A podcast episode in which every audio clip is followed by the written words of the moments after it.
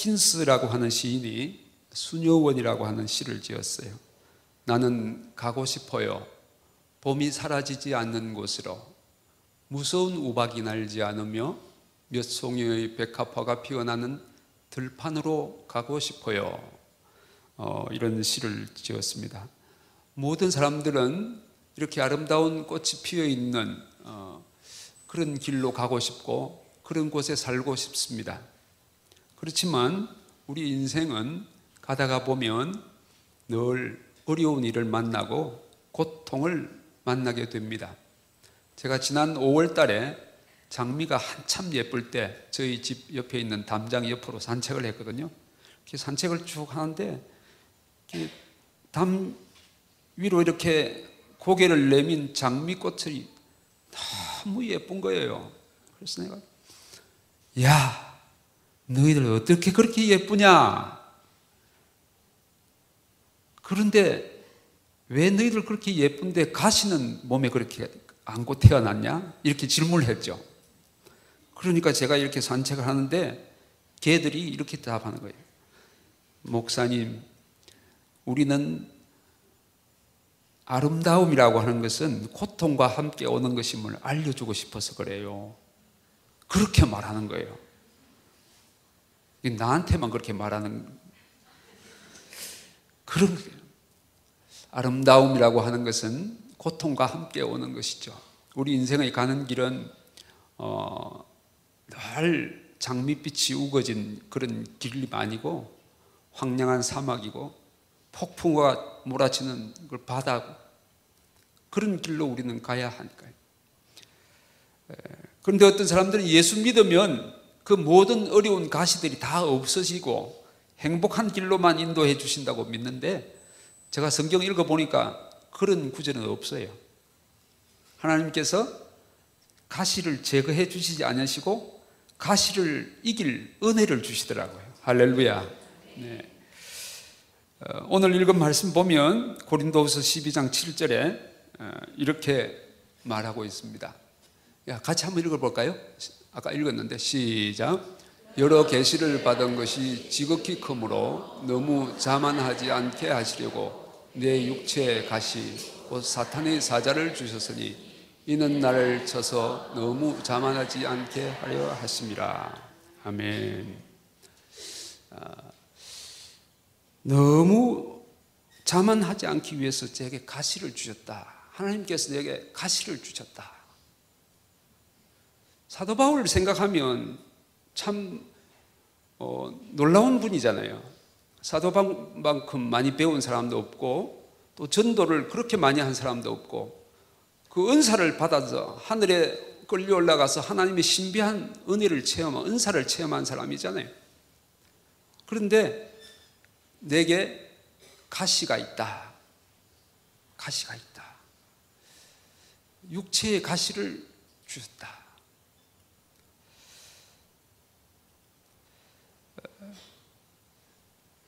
그 가시가 무엇인지는 잘 모르죠. 어, 떤 학자들은 아마 예수님을 만났을 때 그 찬란한 빛에 의해서 눈이 안 좋을 것이라. 어떤 학자들은 아마 이렇게 말씀 전하다가 폭 쓰러지는 간질일지도 모른다. 뭐 편두통일 수도 있다. 뭐 여러 가지 학설이 있지만 잘 몰라요. 여러분 뭐 혹시 저보다 먼저 천국 가시면 한번 사도 바울에게 물어보세요. 왜 성경에는 기록되어 있지 않는데 그게 무엇입니까? 그게 좀 궁금해요. 그렇지만 하여튼 가시라고 그랬어요. 육체의 가시. 어, 저도 예수님을 믿기 시작한 것은 어릴 때부터 교회 다녔어요. 어릴 때부터 교회를 다녔는데 본격적으로 예수님을 제 마음속에 개인적으로 구주로 영접한 것은 대학교 1학년 시절이에요. 어, 제가 대학로에 있는 동숭교회라고 하는 교회에 다녔는데 어, 치과대학에 다니면서 그 대학교 1학년 때 예수님을 개인적인 구주로 영접했어요. 그러니까 교회 다니고 나서 한참 뒤에 영접했죠. 근데 제게 있어서 어, 중생의 기쁨이라고 하는 건 놀라운 경험이었어요. 너무 좋더라고요. 새롭게 태어난 그 기쁨, 그거 그리고 청년들과 함께 전도하면서 기도하면서 어, 신앙생활을 했어요. 버스를 타면 전도하고 지하철 그때 나온 지 얼마 안 됐는데 지하철 밑에서 여러분 예수 믿으세요. 그래. 요즘은 그렇게 전도도 잘 못하겠더라고요. 어, 그렇게 전도하면 눈총 맞아요 요새는 눈총으로 막 이렇게. 그런데 그때 처음이라서 애교로 봐주었어요. 그런데 열심히 전도. 제 마음속에 기도 제목이 있었어요. 너무 좋았어요. 하나님 앞에 이렇게 기도했어요. 하나님, 앞으로 제가 살 텐데 복음의 전방에서 살게 해 주세요. 그렇게 기도했어요. 제가 지금 복음의 전방에 살고 있는 것 같아요. 후방에 살고 있는 것 같아요. 할렐루야. 기도한 대로 된다니까요. 기도하세요. 하나님 뜻대로 기도하면 하나님 이루어 주시는 그래서 제가 하나님 대학교 치과대학 졸업할 때쯤 되어서 막 은혜를 너무 많이 받아가지고 하나님 제가 신학교에 가서 주의 종이 되고 싶어요. 허락해 주세요. 왜냐하면 복음의 전방에 가려면 목회자가 되는 게 좋겠더라고요. 근데 하나님께서 허락하지 않으셨어요. 침묵. 하나님은 침묵할 수도 있고, yes 할 때도 있고, no할 때도 있는데 침묵하시는 거예요. 그래서 제가 군에 입대했죠. 군에 입대하면서 하나님 앞에 그렇게 기도했어요. 하나님, 제가 군에 입대할 때니까 3년 동안 하나님 말씀해 주세요. 근데 하나님께서 군 3년 동안 말씀은 하지 않으시고 은혜를 주시더라고요. 어, 제가 군에 입대하고 결혼하기 전인데 결혼하기 전에 좀 기도해야 되겠다 생각하고 본격적으로 하나님 앞에 매달려서 기도했어요. 3일간 금식을 하면서 기도했어요. 조용한 기도원을 찾아서 아무것도 먹지 않고 물만 마시고 이제 기도하는데 뭐 여러분 뭐 여러분 금식 많이 해 보셨죠? 저는 처음 금식했어요. 금식을 하니까 이게 세상에서 좋은 게 금식이더라고요. 식당을 폐업하면 할 일이 별로 없어요. 여러분 다 주부시니까 아시잖아요. 집에 가서 오늘부터 오늘 하루 식당 폐업합니다. 이렇게 딱 공고를 내면 얼마나 좋아요. 할 일이 없는데. 아, 그렇게 하세요. 한 번씩 영 복잡하면 이틀간 본 식당은 휴무입니다. 이렇게. 아, 주인이 그렇게 공고 내는데 어쩔 해요. 따라 해야지. 그래서 이제 저도 이제 제 식당을 폐업하니까 이게 참 좋더라고요. 할 일이 없어. 그러니까 아침에 일어나서 늘 성경 보고 기도하고 또 산책하고 그렇게 3일 동안 계속 하는 거예요. 3일째 되는 날 하나님께서 제게 은혜를 주셨어요. 성령 체험을 하게 불같은 뜨거운 성령을 체험하게 됐습니다.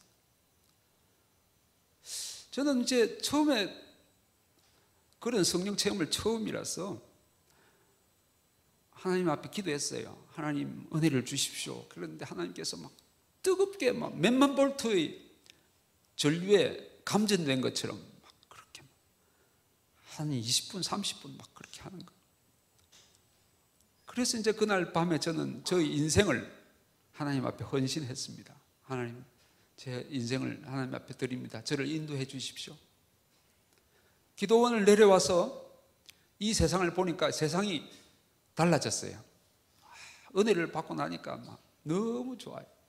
근데 집에 오니까 아버님이 TV를 보고 계셨는데 그때까지 아버님 교회 안 나가실 거예요.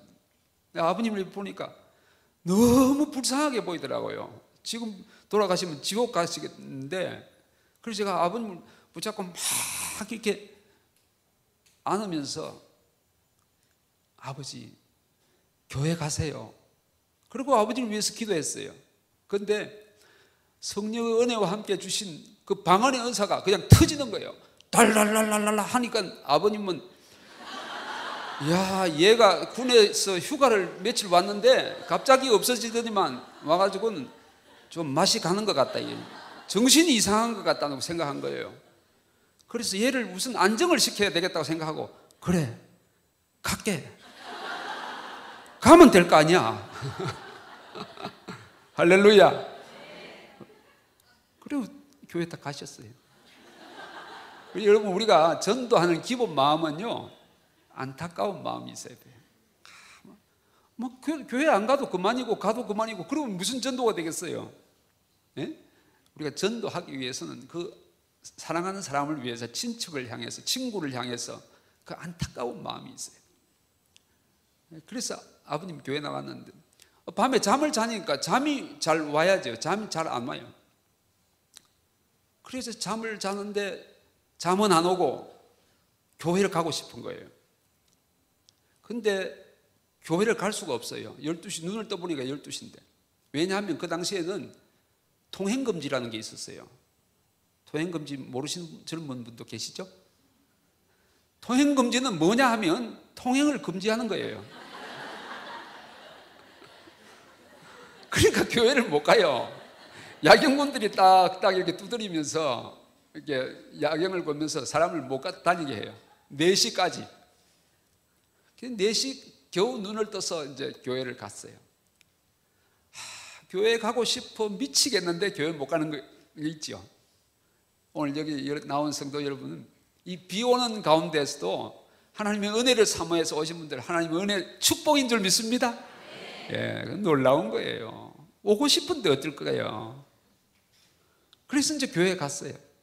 교회 가서 우리 집에서 한 20분 걸어가면 우리 교회인데 교회 가서 이제 새벽 기도 이렇게 기도를 이렇게 드리는데 아 어제 저녁에 나타나신 그 성령님께서 다시 불같이 임하시는 거예요.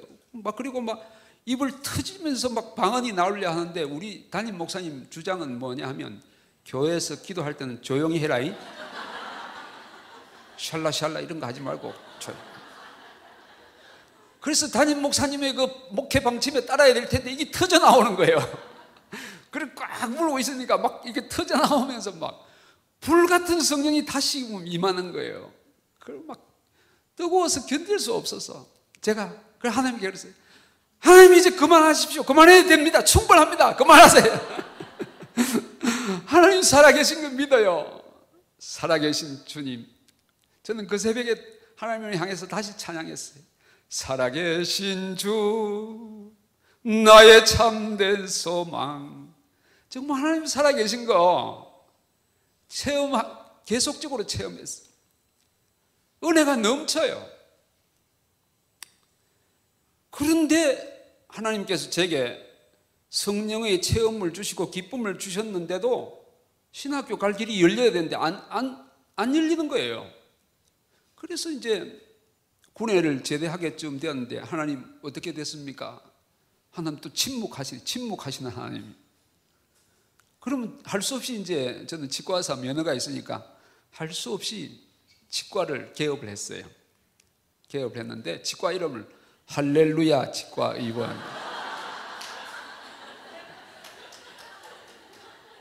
왜냐하면 제 마음속에는 교회 가서 목사가 되나 병원에서 원장이 되나 선교적인 마음으로 하면 교회 비슷한 병원 하면 될 거 아니냐 뭐 그런 생각이죠. 그래서 이제 하루 종일 찬송가를 탁 틀어놓고 예수 믿는 사람 지금 뽑았어요. 간호사들 해가지고 아침마다 큐티 하고 뭐. 이 교회 같이 뭐 하는 거예요, 병원을. 그리고 수요일 날 딱 무료 환자만 진료하는 거예요. 딱 하고. 그러니까 막 그 구청에서는 막 모범창, 표창장도 주고 막 교회에서는 장로로 섬기고 그렇게 행복하게 살았어요. 그리고 내 인생은 이제 50 가까이 됐었는데 이제 아 이렇게 살다가 나는 이제 그 교회를 섬기고 평신도로 사는가 보다 그렇게 생각했죠. 그런데 50 가까이 되었을 때 하나님께서 저희 가정에 가시를 주시는 거예요. 오늘 설교 제목이 가시거든요. 가시는 축복이에요. 한번 따라합시다. 가시는 축복이다. 아, 얼마나 축복인지는 조금 이따 제가 이야기하겠습니다. 가시를 주시는데 괴롭잖아요, 가시는. 그럼 제가 막 이제 기도하는 거예요. 근데 제가 할렐루야 치과를 한 20년 하면서 교회 장로로 섬기고 또 선교사도 파송하고 뭐, 뭐 열심히 주님을 위해 산다고 살았죠. 그런데 하나님께서는 제게 고통을 주시는 거예요. 하나님 주는 고통이 너무 괴로워서 기도, 괴로우면 기도하잖아요. 기도 잘 안 한다. 그래서 목사님들은 교회 새벽 기도 잘 안 나오다가 갑자기 나온 사람은 좀 수상해요. 또 집에 무슨 문제가 있나? 문제가 있으면 기도하니까. 그래 저 새벽에 이제 기도 이렇게 하는데 그 제가 살고 있는 지역에 어떤 여전도사님이 오셨는데 이분은 노숙자 쉼터를 어, 시작했어요. 와서 장로님 제가 노숙자 쉼터를 했는데 한번 놀러 오세요. 그렇게 말하는 거예요. 그래 한번 가죠. 그랬는데 그러고 나서 안 갔어요. 안 가서 이제 새벽에 이제 기도하는데 하나님께서 마음속에 말씀하시길 그 사람이 한 번 오라 하는데 왜 안 가보나 너무 바빠서 못 가서 한번 가보겠습니다. 빨리 가는 게 좋을 거야. 가보. 아 그런 마음의 생각이 들리는 거예요. 그래서 이제 하루는 환자를 빨리 보고 그로 갔어요. 그 가니까 노숙자들이 한 25명 정도 앉아 있어요. 근데 싹 들어가서 보는데 노숙자들이 앉아 있는데 그 양들이 모여 있는 것처럼 보여요. 그 이상하더라고. 근데 저는 그런 거잘 어, 신비적인 그런 거 잘 모르는데 그래서 그래서 이 전도사님이 이렇게 소개하는 게 우리 동네에 있는 치과 원장님 장로님을 소개하겠습니다. 그리고 저를 소개하고는 아마 여러분 이가 아프시면 공짜로 치료해 주실 것입니다. 나한테 의논하지도 않고 자기 혼자 병원 수입이 감소할 수 있도록 이렇게 광고했어요. 그래서 그 인사 말씀을 하래요. 그래서 제가 보니까 너무 비참한 거예요. 여러분 IMF 시절을 기억하시죠? 가정이 다 깨져버리고 사랑하는 아내도 집으로 보내고 애들도 혼자 길거리를 떠놀다가 여기 온 노숙자들 아니에요. 인생의 마지막 막창에 온 거예요. 제가 일로 보니까 그분들 애 친애하는 여러분 이렇게 무슨 인사할 수 있겠어요? 그래서 제가 아 여러분 안녕하세요. 제가 노래 하나 부르겠습니다.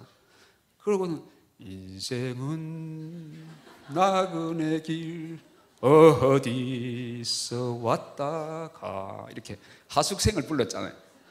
아 이렇게 노래를 부르는데 이 앞에 앉아 있던 여전도사님이 막 울면서 막 자기 사무실로 뛰어가는 거예요. 그래서 내가 그 인사말 마치고 가서 전도사님 내가 노래를 그렇게 잘 불렀어요. 왜 우세요? 이러니까 그래 제가 이 천지들 잘 모르고 마음만 있어서 노숙자를 여성의 몸으로 처녀예요. 이 노숙 이 쉼터를 했는데 이 사람들 해보니까 남자들이 너무 거칠었어. 막 싸우고 술 먹고 위에 올라가서 오줌 싸고 막 이러니까 너무 미치겠다는 거예요. 그래서 자기가 기도했대 하나님 남자를 한 사람 붙여주시든지 아니면 일주일 동안 금식하는데 오늘 마지막 날인데 제가 이 사역을 그만두겠습니다. 전 도저히 못합니다. 그랬대요. 그런데 어떤 제가 나타나서 인생은 나가는 길 부르는데 마음속에 이 사람이다. 하는 생각이 드니까 너무 감사한 거예요. 그래서 울었다는 거예요. 그래서 제가 그 노숙자 쉼터에 갈 때는 전혀 그런 생각이 없었는데 갑자기 이제 그 전도사님께 이랬어요. 전도사님, 이 노숙인들을 하루 종일 먹이고 재우고 이렇게 하는 것도 좋은데 하나님의 말씀이 있어야지 되겠습니까? 그러니까 그럼 장로님 마음대로 하세요. 이러는 거예요. 그래 그래요. 그러면 제가 내일부터 새벽 기도를 제가 인도하겠습니다. 아 그렇게 인도하든지 말든지 마음대로 하세요. 그래서 제가 그때부터 이제 제 본교회 새벽 기도를 마치고 거기에 노숙 자, 쉼터에 새벽 기도를 인도했어요. 한 25명 되는데 새벽 6시에 모여서 깨워서 하나님 말씀을 가르쳤는데 장로 시절인데 뭘 특별히 신학 아는 것도 없고 마태복음 1장 1절부터 쭉 읽어가다가 그냥 적당하게 끊고 되는 대로 그냥 말하다가 그냥 하는 게 거기 설교예요.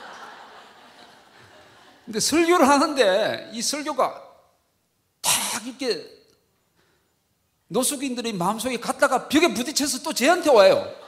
와, 할렐루야. 제가, 제가 전한 말씀에 제가 은혜를 받는 거예요. 그걸 1년 동안 했어요. 1년 동안 쭉 하니까 1년쯤 되었을 때 어떤 노숙자 형제가 한 번 저희 병원에 찾아왔어요. 그리고 이제 가방을 메고 왔는 거예요. 장로님, 저 장로님 말씀 듣고 새로운 사람이 됐습니다. 제 가정으로 돌아가겠습니다. 잃어버린 가정을 식구들을 찾고 가정을 회복하겠습니다. 하나님 말씀대로 살겠습니다. 이게 딱 쳐다봤어요. 이야, 놀라운 일이다. 1년 만에 하나님의 역사가 나타났다. 치과 의사로 돈 버는 재미도 있었지만 이거는 그보다 놀라운 거 아니에요. 하나님의 말씀의 능력. 그래서 제가 그 자리에 말씀의 능력의 종이 되어야 되겠다. 그렇게 하나님 앞에 결심하고 아내한테 갔어요. 여보, 내 아무래도 신학을 지금 가야 되겠어. 이러니까 그래요, 가세요. 근데 조건이 있어요. 자기도 같이 가자는 거예요. 자기는 처녀 때 UBF라고 하는 대학생 선교회라는 출신인데 처녀 때 선교사 서원을 했대요. 그런데 아직까지 서원을 못 이루고 나하고 결혼했는데 늘 마음에 찜찜한데 신학교 같이 가면 혹시 그게 좀 가까워질 줄 모르니까 같이 가자는 거예요.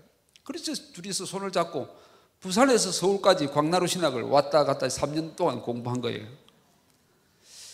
그래서 목사가 되어서 아까 그림 본 것처럼 파송식을 하게 되어서 선교사가 가게 됐습니다. 하나님은 사, 이 가시를 통해서 역사하시는 거거든요. 사도 바울에게 주신 가시는 가시를 줄 때는 괴로워요. 그런데 왜 가시를 주시는가? 물론 죄 때문에 그렇죠. 또 귀신의 역사, 뭐 우리가 질병을 맞이하는 질병의 가시는 죄 때문에 그러기도 해요. 또 하나님의 영광이 나타나기 위해서 그렇죠. 예수님께서 그렇잖아요. 그렇게 말씀했어요. 그렇지만 고난은 하나님의 신비예요. 확실히 우리 머리로 다 이해할 수 없는 하나님의 신비가 있어요. 여러분 혹시 시간이 있으시면 고통에는 뜻이 있다라는 책을 한번 사보시기 바랍니다. 예, 옥화는 목사님 지으신 책인데요. 그 고통에 대한 종합편 정리가 잘 되어 있습니다. 이제 사도 바울은 이 있는 가시를 위해서 기도합니다. 이것이 내게서 떠나가기 위하여 내가 세 번 죽게 강구하였더니 세 번 하나님 앞에 고쳐주세요. 고쳐주세요. 다른 사람을 위해서 기도하고 죽은 사람도 살리고 이렇게 한 어, 사도 바울이 자기 질병은 하나님께서 안 고쳐주시니까 세 번 기도한 거예요. 기도했. 근데 기도의 대답이 나에게 이르시기를 내 은혜가 내게 족하다. 하나님의 은혜가 너에게 족하다 그 말이에요. 이는 내 능력이 약한 데서 온전하여 짐이라 하신지라. 하나님은 노예요. 그렇죠? 기다리라는 것도 아니고 저처럼 기다리라 하는 것도 아니고 노예요. 사도 바울은 노. 이는 내 능력이 약한 데서 온전하여 짐이라 하신지라. 사도 바울은 지금까지 그런 생각을 못 했어요. 하나님의 일을 하면 강한 성령의 역사, 강하게 뭐 이렇게 생각했지 뭐 약한 데 대해서도 그렇게 생각하지 않아요. 나는 약함을 통해서 역사, 약한 데서 내가 역사한다. 강하여진다. 온전하여진다. 그 하나님의 은혜를 묵상하고 생각이 됐습니다. 하나님은 가시를 사용하세요. 특별히 사도 바울에게 교만 방지용으로 사용하셨어요. 사도 바울이 그렇게 말했죠. 내가 자고하지 않기 위해서. 또 하나님께서 우리를 훈련시키기 위해서 어, 이 가시를 사용하세요. 어, 훈련은 참 괴롭습니다. 그런데 여러분 특별히 괴로울 때가 있잖아요. 그러면 하나님께서 특별한 훈련을 나에게 시킨다 생각하세요.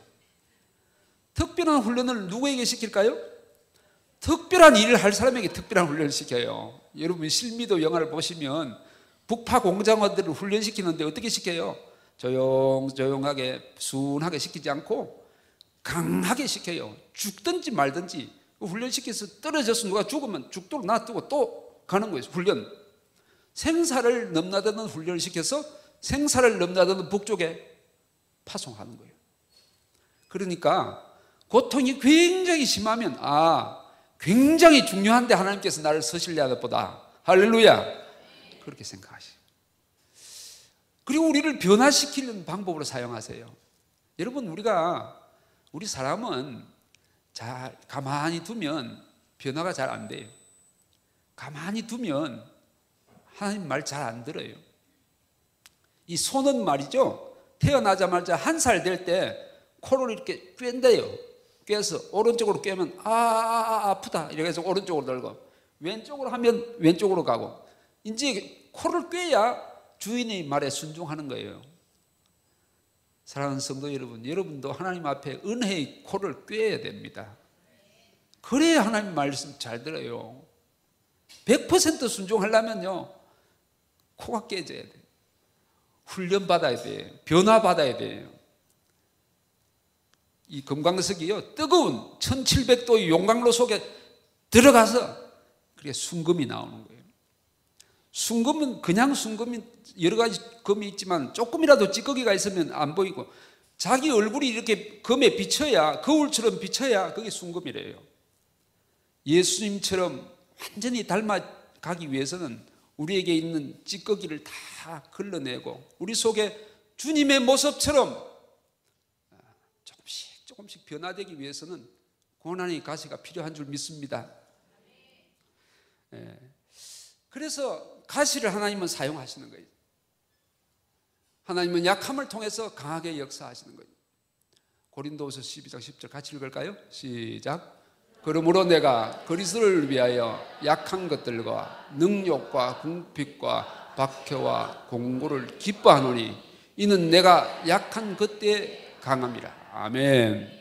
사도 바울은 이제 자기에게 있는 이 가시를 받아들이기 시작했어요. 아, 이거 받아야겠다. 왜냐하면 하나님께서 내 은혜가 내게 족하다 했으니까 또 약한 데서 강하게 진다 했으니까 그래서 이 가시를 안고 기뻐하게 됐어요. 이거 보죠. 곤고를 기뻐하노니 그랬잖아요. 하나님 내게 이 가시 주셔서 감사합니다. 왜냐하면 이 약할 때 내가 강하게 되기 때문에 그렇습니다. 그렇게 하나님 앞에 감사한 사람이 됐어요. 하나님은 가시를 안고 기뻐하는 사람을 통해서 역사하세요. 돈을 통해서 강한 능력을 통해서 그렇게 역사하지 않고요. 약함을 통해서 역사해요. 어, 어느 시골 교회가 뭐 한 10명, 12명 이렇게 모이는 교회인데 어떤 선교사님이 갔더니만 갑자기 부흥이 됐대요. 왜 그렇게 부흥이 됐나 하면 그 사모님을 통해서 부흥이 됐다는 거예요. 그 사모님은 애가 어릴 때 그냥 무슨 이유인지 알 수 없지만 아기를 키우는데 한 살쯤 됐을 때 아기가 죽었어요. 그래서 막 아기 때문에 막그 우울증이 온 거예요. 그래서 우울증이 심하게 와서 이 사모님은 누워서 막 울고 어떤 때는 일주일 동안 막 일어나지도 못하고 누울 울 때인데 자기 교회 옆에 어떤 공장이 왔는데 안 믿는 사장이 왔어요. 근데 그 사장님의 딸이 무슨 일로 자살을 했대요. 그리고 그 공장이 불이 난 거예요. 그래서 이 사모님이 그 가서 사모님 그 공장 사장님 사모님에게 위로를 했어요. 위로라고 한 게 우는 거죠, 같이. 우는 거예요. 우는데 잘 울 수 있었던 이유는 자기 옛날 애를 생각하면서 잘 울었어요. 여러분 우울증 환자는 우는 게 특징이에요. 자기 장기지요. 가서 우는 거예요. 우울증 환자가 우는 거 쉬워요. 그렇게 한 달을 울어줬대요. 그런데 그걸 감동을 받아가지고 그 사장님, 가족, 식구, 직원이 다 교회로 온 거예요. 할렐루야. 하나님은 약한 것을 통해서 역사하시는. 약한 자를 통해서요. 그 가시를 안고 기뻐하는 사람을 통해서 하나님의 역사하세요. 사도 바울은 자기 가시를 안고 그 가시를 받아들이고 기뻐하면서 이제는 주의 복음을 전하는 거예요. 여러분 사도 바울이 로마로 갈 때 그 가시가 아직 치유되지 않고 있었어요. 그렇지만 약한 사도 바울을 통해서 온 세계의 중심에 로마의 복음의 원자탄을 하나님 투하하신 거예요. 그 복음이 오늘 온 세계로 퍼지게 되었습니다. 하나님 약한 자를 통해서 놀라운 역사를 일으키시는 거죠. 그런데 한 가지 우리가 기억할 게 있습니다. 갈라디아서 6장 17절 같이 읽을까요? 시작. 이후로는 누구든지 나를 괴롭게 하지 말라. 내가 내 몸에 예수의 흔적을 지니고 있노라. 그 후로 성경을 읽어보면 가시에 대해서 한 번도 이야기한 적이 없어요. 사도 바울은. 이야기한 대신에 예수의 흔적을 지니고 있다 그랬어요. 이 흔적이라고 하는 말은 헬라어로 스티그마라 하는 게 여러분 잘 아시죠? 한번 따라할까요? 스티그마. 어, 스티그마는 우리가 상처 받았을 때 흔적이에요. 흔적. 근데 예수님을 위한 상처를 흔적이 있다는 거예요. 그렇죠? 사도 바울은 자기가 가시가 있음에도 불구하고 이제 또 다른 가시를 찾아 나선 거예요. 주님을 위한 가시를 찾아 나서서. 그래서 때로는 돌에 맞기도 하고 채찍에 맞기도 하고 자기 몸에 상처가 나서 내 몸에 흔적이 있다는 거예요. 그래서 그 흔적을 자랑하고 있어요. 예. 여러분 가시나무 새라고 하는 새를 아세요? 본 적이 있으세요? 예, 이야기는 들었죠. 가시나무 새는 가슴에 붉은 털이 있대요. 저는 사진만 봤는데. 근데 이 가시나무 새는 전설이 있는데 켈크 쪽에서 내려오는 전설인데 뭐냐 하면 이 가시나무 새는 둥지를 벗어나면서 가시를 찾아 나선대요. 왜 가시를 찾아 나섰냐 하면 자기가 찔리기 위해서 가시를 찾아 나선대요.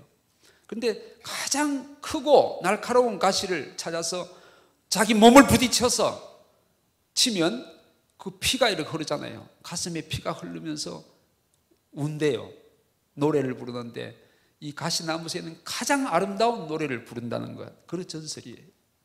사도 바울을 생각하면 정말 가시나무새 같아요. 자기 속에 가시가 있지만 또 다른 가시를 찾아서 나서는 거예요. 이제는 주님을 위한 가시. 그래서 주님을 위한 가시에 찔려서 내가 다 이루었다.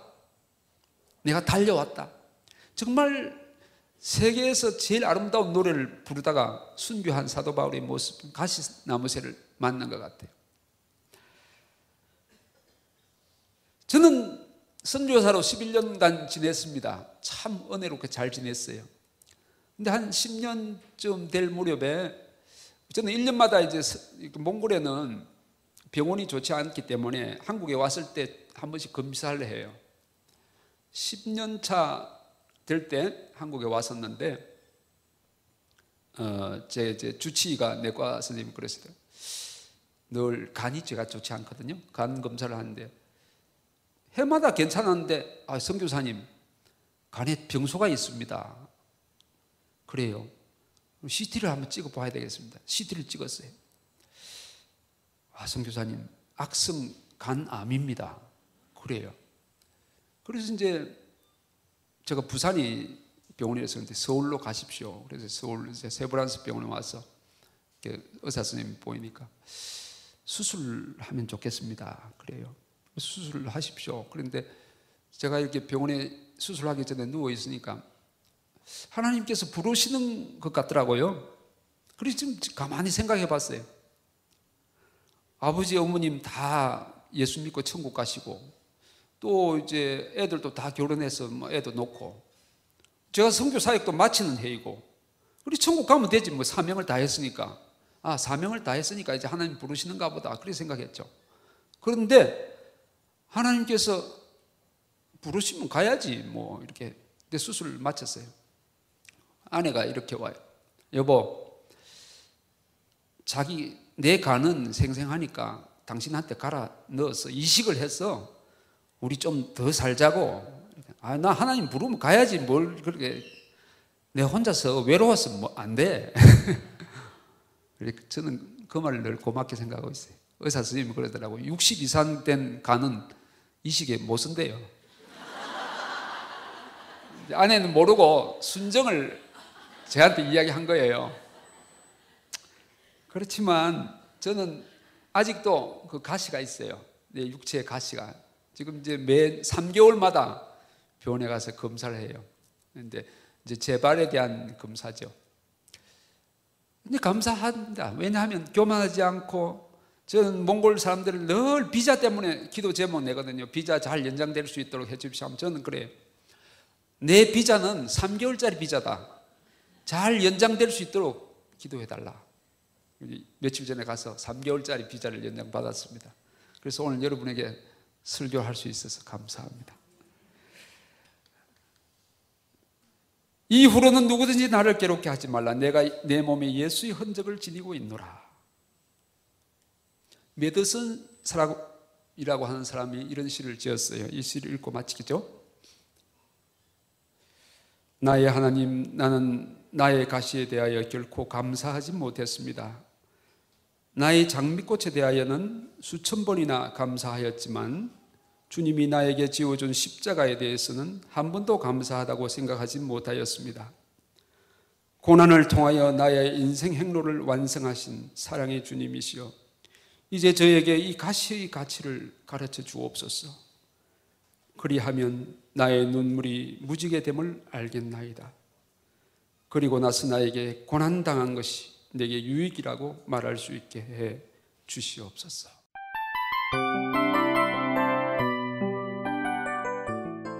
이 프로그램은 청취자 여러분의 소중한 후원으로 제작됩니다.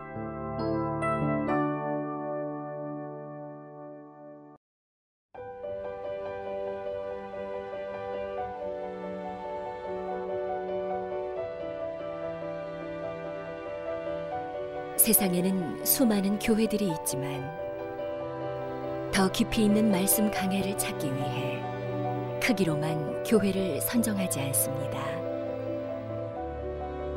보다 좋은 영적 콘텐츠를 더 많이 나누기 위해 방송비를 받지 않습니다. 1년 365일 복음만 전하고 싶어서 우리는 광고를 하지 않습니다. 온누리의 복음을 땅끝까지 CGN TV와 함께 땅끝 성교사가 되주세요